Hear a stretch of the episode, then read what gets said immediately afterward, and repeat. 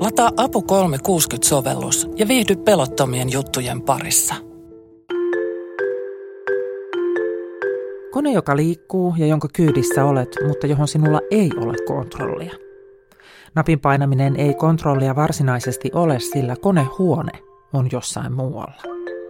Nyt ei olla vuoristoradassa, vaan hississä. Hissimatka voisi periaatteessa olla myös kokemus vuoristoradasta, ainakin jos matkustaa elämyshississä. Maailmalla näitä on jo muutama, Näsinneolassakin yksi ja lisää on Suomeenkin tulossa. Mikä ihmeen elämyshissi? Miksi hissimatkan pitää olla elämys? Ja miksi hissikoreografiamme on sellainen kuin se on? Kysytään. Tämä on Se avun kysymys podcast. Kerran viikossa tartutaan yhteen aiheeseen ja kysytään vielä yksi kysymys lisää. Minä olen Kati Lahtinen. Mä olen Kai Helminen ja työskentelen koneen Digital Experience tuotekehitystiimissä. Kai Helmisen tiimin tarjoama moniaistillinen elämyshissi on itse asiassa kolme eri tuotetta. Elämys perustuu valon ja äänen erilaisiin yhdistelmiin. On käytössä näyttöä, valoseinää, tehostevaloja, valaistua käsikaidetta ja äänen toistoa. Elämyshissien huippumalli yhdistää nämä kaikki. Ja itse elämys. Periaatteessa se voisi olla ihan mitä tahansa, mutta toistaiseksi miellyttävyys on avainsana. Ehkä sitä vuoristorataa nyt ei kuitenkaan sitä tuskin kukaan kokisi kauhean positiivisena. Eli, eli meidänhän nyt täytyy muistaa se, että, että hissi liikkuu joko ylös tai alaspäin, eli ei ole sivuttaista liikettä. Niin me huomioidaan näissä meidän digitaalisissa sisällöissä, eli näissä, näissä kuva- ja, ja valotehotteissa kyllä se, että, että mennään ylös tai alaspäin. Eli jos ihminen kokee, että, että tuota, se mitä silmillään näkee on ristiriidassa sen kehon tuntemuksen kanssa, niin se koetaan kyllä varsin negatiivisena. Eli kun me pyritään tämmöisiä miellyttäviä elämyksiä luomaan, me voidaan esimerkiksi toimistoaikaan toimistokerrosten väliä ajettaessa tarjota rauhoittava ilmapiiri. Voidaan näyttää sademetsämaisemaa, toistaa linnunlaulua, vedentolinaa. Ja sitten taas, jos samalla hissillä ajetaan ilta-aikaa vaikka ylimpään kerrokseen, jossa on yökerho, niin mehän voidaan sitten käyttää sitä hissiä tämmöisenä tunnelman luojana, eli soittaa jo vähän – räväkkäämpää musiikkia ja, ja tota, semmoista diskovalo meininkiä luoda sinne hissikorin sisään. Mutta siis periaatteessa tämmöinen vuoristoratakin olisi mahdollinen, jos halutaan synnyttää sellainen elämys, että pää menee vähän sekaisin. Kyllä, kyllä. Mehän voidaan vaikka kuvata video ö, Linnanmäen vuoristoradassa. Mennään ensimmäiseen vaunuun ja kuvataan se ajo. Ja sitten tota, näytetään se siellä meidän hissin takaisin valtavalla näytöllä, että kun ovet menee kiinni, niin sitten alkaa video, video pyöriä siellä. No, se on toki mahdollista. Kerro kai Helmen, että miksi hissimatkan pitää olla elämys? Kyllähän me nyt halutaan, että ihmiset viihtyis myös meidän hisseissä. Eli, eli hissin ei tarvitse olla semmoinen peltilaatikko, jossa sitten jokainen tuijottelee omia varpaitaan tai kännykkäänsä, vaan että me haluttiin tämmöinen ikään kuin tarinankerronnallinen tuote, mahdollisuus siihen, että, että ihmisille voidaan tuottaa hyvää mieltä ja ikään kuin sillä tavalla nopeuttaa sitä hissimatkaa, eli sitä kokemusta. Ihminenhän aistii sen matka-ajan paljon lyhyempänä silloin, kun hän nauttii sitä matkastaan. Varpaisiin tuijottaminen hississä. Tämänhän me tunnemme. Suomalainen astuu hissiin, painaa nappia ja seisoo hiljaa. Jos nappiin ei yllä, joutuu ehkä pyytämään, että voitko valita sen ja sen kerroksen ja katse lattiaan. Jos oma kerros on jo valittu hyvä ja katse suoraan lattiaan. Suomalaisesta hississä on helppo tehdä sketsi, mutta totta toinen puoli. Näin me vain sinne asetumme, kummalliseen rinkiin jättäen turvallisen tyhjän tilan keskelle – katse kännykkään, lattiaan tai numerotauluun. Kerroksittain vaihtuvat numerot ovat hetken maailman kiinnostavin asia, eikä missään lueta mainoksia yhtä tarkkaan kuin hississä. Mieti itseäsi hotellissa.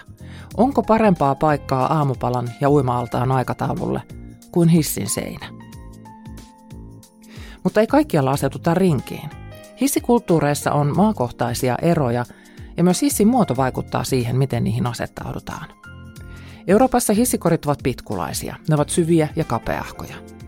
Amerikassa hissikorit ovat leveitä ja ovi on toisella laidalla. Siksi hissiin myös asetutaan elokuvista ja TV-sarjoista tutulla tavalla. Yksi rivi seisoo takaseinällä, kasvot kohti ovea, seuraava rivi on tämän rivin edessä taas kasvot kohti ovea ja seuraava rivi taas tämän edellisen rivin edessä. Miksi hissikäyttäytyminen noudattaa näin tarkkaa koreografiaa? On soitettava kognitiotieteen tutkijalle. Rebecca Rose on tutkinut hissimatkustamista esimerkiksi Australiassa. Ylös- ja alas suuntautuvilla hissitutkimusmatkoillaan hän teki havaintoja hissin käyttäjistä. Ainakin ihmisjärjestyksistä niin oli todella kiinnostavaa. Niin, että kyllä juuri nähtää, että kyllä oli vähän vanhempia miehiä siellä ihan takarivissä siellä ihan takaseinän vastaan ja sitten kyllä ainakin naisia enemmän siellä edessä ja ja vähän nuorempia miehiä ihan keskellä. Niin että, ja, ja vielä ainakin miten ne vuorovaikuttelivat ähm, hissin kanssa.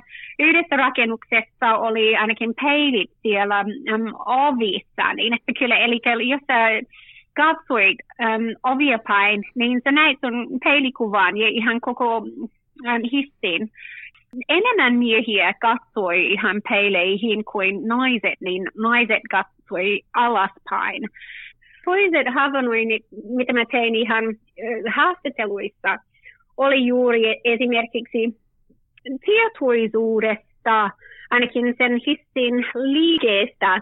Esimerkiksi jos se liikui vähän liiankin nopeasti, se oli aika epäröivä. Mutta sitten jos liikui vähän liian hitaastikin, niin se oli enemmän jänskä kuin jos se meni ihan liian nopeasti ja mä tiedän, että kyllä Amerikassa niin mielellään kuullaan niitä meka- mekaanisia, ainakin vaikka ääniä. Australiassa ei varsinaisesti, niin että kyllä ne kovat äänimelut, niin että ei miellyttää ainakin kovin paljon ja kyllä voisi oikeasti myöskin herättää, herättää vähän huolia. Eli tässäkin on siis eroja, että halutaanko kuulla niitä hissin ääniä? Tai ihan pelkä, ei pelkästään siinä, että miten sinne hissiin asettaudutaan on kulttuurieroja, vaan myös siinä, että mitä siltä hissiltä halutaan.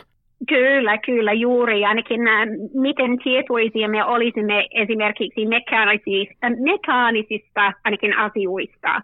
Niin, että kyllä vähän vaikuttaa tärkeämmältä esimerkiksi Amerikassa, että tiedetään, että moottori toimii. Niin me halutaan oikeasti kuulla.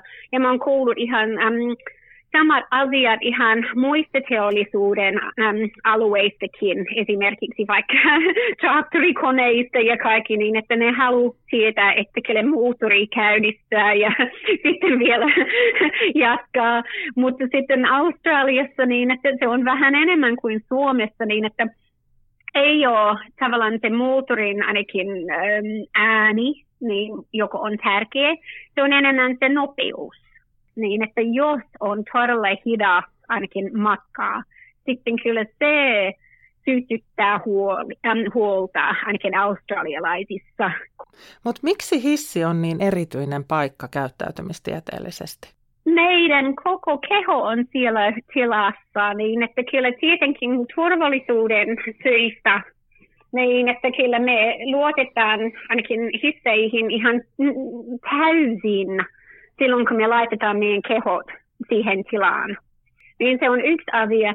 Ja sitten ihan toisella tai ainakin samalla linjalla me laitetaan meidän kehot, niin meidän hyvinvointi siihen tilaan muiden ihmisten kanssa, ketä me emme ainakin aina tunne, tunne niin että vieraita ihmisiä ovat ihan pienissä tiloissa keskenään että todella kiinnostava paikka, koska yleensä niin me emme ainakin ihmisellä, ähm, ihmisenä haluaisi mennä niin lähellä ainakin vieraita ihmisiä. No mitä sä Rebekka Roosi ajattelet siitä, kun, kun näitä elämyshissejä nyt tuodaan, niin miten ne muuttaa sitä meidän käyttäytymistä siellä hississä? No, kyllä se voisi olla ainakin jotain todella positiivista, niin että kyllä sosiaalisesti. Ja varsinkin, jos ihmisillä olisi se odotus, että silloin kun ne menee siihen hissiin, niin ne saa jotain ekstra. Tai että kyllä taas niin toisaalta, jos ne eivät odottaa ja kyllä jotain positiivista tapahtuu. Jos ainakin siellä elämyshississä, tai jos se antaa vaikutelman siitä, että kaikki on hallinnassa, ja kyllä ihmiset ovat vielä turvassa, niin että, että on luotu elämystä, niin se voisi olla ainakin hyvin asioita, mistä voidaan vaikka puhua, ja ainakin se voisi olla ihan yhdistävä ainakin tekijä. Tai so. sitten voi tulla se helpotuksen tunne, että ei ole pakko puhua yhtään mistään, kun on tätä jotain katsottavaa. No kyllä se, joo, Suomessa se voisi olla. Suomessa voisi hyvin olla, että nyt meillä on jotain katsottavaa. Elämyshissi on siis jotain vähän lisää. Ei vain matka, vaan erityisen mukava matka. Kaikkia hissi ei kuitenkaan houkuta. Hississä hirvittää jokainen pieni kolina ja nitkahdus. Hississä pelottaa korkeus, hissin jumiin jääminen. Se riittääkö happi? Elämyshissi voi auttaa hissipelkoisia. Kyllä voi auttaa. Ei ole vielä tutkimustuloksia siitä, mutta, mutta näin me kyllä tämä asia itse ollaan koettu, että, että näyttämällä miellyttävää, rauhoittavaa sisältöä me saadaan kyllä ihmisen ajatukset pois siitä, että nyt ollaan hississä. Koska meidän hissihän ei näytä perinteiseltä hissiltä, eli se ei ole semmoinen kenties klaustrofobiseksi koettu pelkkä peltilaatikko, vaan, vaan tota, meillä on siellä paljon valoa, se on viihtyistä. Ja sitten tosiaan, mitä siellä näytöllä näytetään tai valoseinällä näytetään, niin, niin mä uskon, että me pystytään vaikuttamaan kyllä ihmisiin positiivisesti. Hissipelkoa taltutetaan myös valoilla ja ilmanvaihdolla. Täydessä hississäkään lämpötila ei saa nousta ja siksi ilmanvaihto tuntuu joskus hiusjuuria myöten. Samalla tuntuu, että ilmaa on riittävästi. Lisäksi hyvin valaistu tila tuntuu ilmavammalta. Palataan vielä elämyshissin kyytiin. Hissin hankkiva asiakas voi siis valita tarjoamansa vauelämyksen asteen. Suuresta näytöstä aina laajempaan valoseinään, valoihin ja äänen toistoon. Kai Helmisen mukaan kaikkein eniten kiinnostusta on kuitenkin herättänyt koneella vielä tuotekehityksessä oleva tuoksutusjärjestelmä. Se herättää huolta. Tuleeko hissikoreihin joku tuoksu, syöksy tai kamala katku, tai pitääkö allergisten varoa terveytensä puolesta? Helminen sanoo, että tuoksussa ei ole kysymys mistään päällekkäyvistä hyökkäävistä hajoista. Hissin tuoksutusjärjestelmällä synnytetään tuttuutta, muistijälkiä. Hyvin monilla meidän asiakkailla on olemassa oma brändituoksu.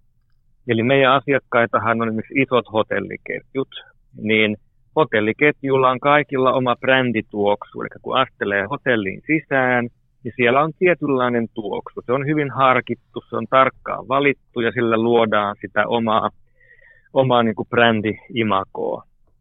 Niin kun me myydään sinne hissit, niin meidän pitää pystyä mahdollisuus siihen, antamaan siis mahdollisuus siihen, että se sama tuoksu on myöskin siellä hississä. Ja sen takia meidän täytyy mahdollistaa tämmöisen tuoksutusjärjestelmän käyttäminen. Mutta silloin kun sitä käytetään, niin kyllähän meillä se ajatus on, esimerkiksi nyt tuossa testikäytössä olevassa laitteessa se, että kun koehenkilö menee sinne sisään ja sitten tulee sieltä ulos, niin hän ei välttämättä ole edes huomannut, että siellä nyt on joku tuoksu. Että sen oikeastaan vaan niin kuin jälkikäteen ajattelee sillä tavalla, että, että siellä oli joku niin kuin miellyttävä ää, tuoksu tai tämmöinen, että sitä ei niin kuin tietoisesti huomaa, mutta sen aistii vaan semmoisena miellyttävänä kokemuksena. Tai tulee se muistijälki sitten, kun sen seuraavan kerran törmää siihen tuoksuun, että aha, tämä oli niin, siellä. Siis juuri, joo, Joo, että kyllähän ihmisellä, niin kuin koirallakin, niin hajuaistihan on se, on se tota, hajumuisti on paras muisti. Haju ja tuoksu ainakin aistin liittyvä suunnittelu on todella fiksu. Juuri ainakin luodaan pitempiä elämään ikuisia muistoja ainakin tuoksujen kautta hajun aisti on niin lähellä siellä ainakin, missä ainakin tuotetaan ja prosessoidaan ainakin tunteita siellä aivoissa. Eli se on todella, joo, joo hyvä. Se Avun kysymyspodcast oli tällä kertaa tässä. Kiitos kun kuuntelit. Kysymyksiin vastasi Kai Helminen koneen Digital Experience tuotekehitystiimistä ja kognitiotieteilijä Rebecca Rousi Vaasan yliopistosta. Podin tunnarina soi Esme Krutsin Testing Kites ja hissimusiikkina Riverborn I've Got a Plan. Podin tekemisestä ja kysymisestä vastaan minä, Kati Lahtinen. Palaute, ajatukset, moitteet ja ehdotukset asioista, joista pitää kysyä lisää, voisi siis laittaa minulle. Twitterissä ja muualla somessa Kati T. Lahtinen ja sähköpostissa kati.lahtinen at aavivalehdet.fi. Moikku!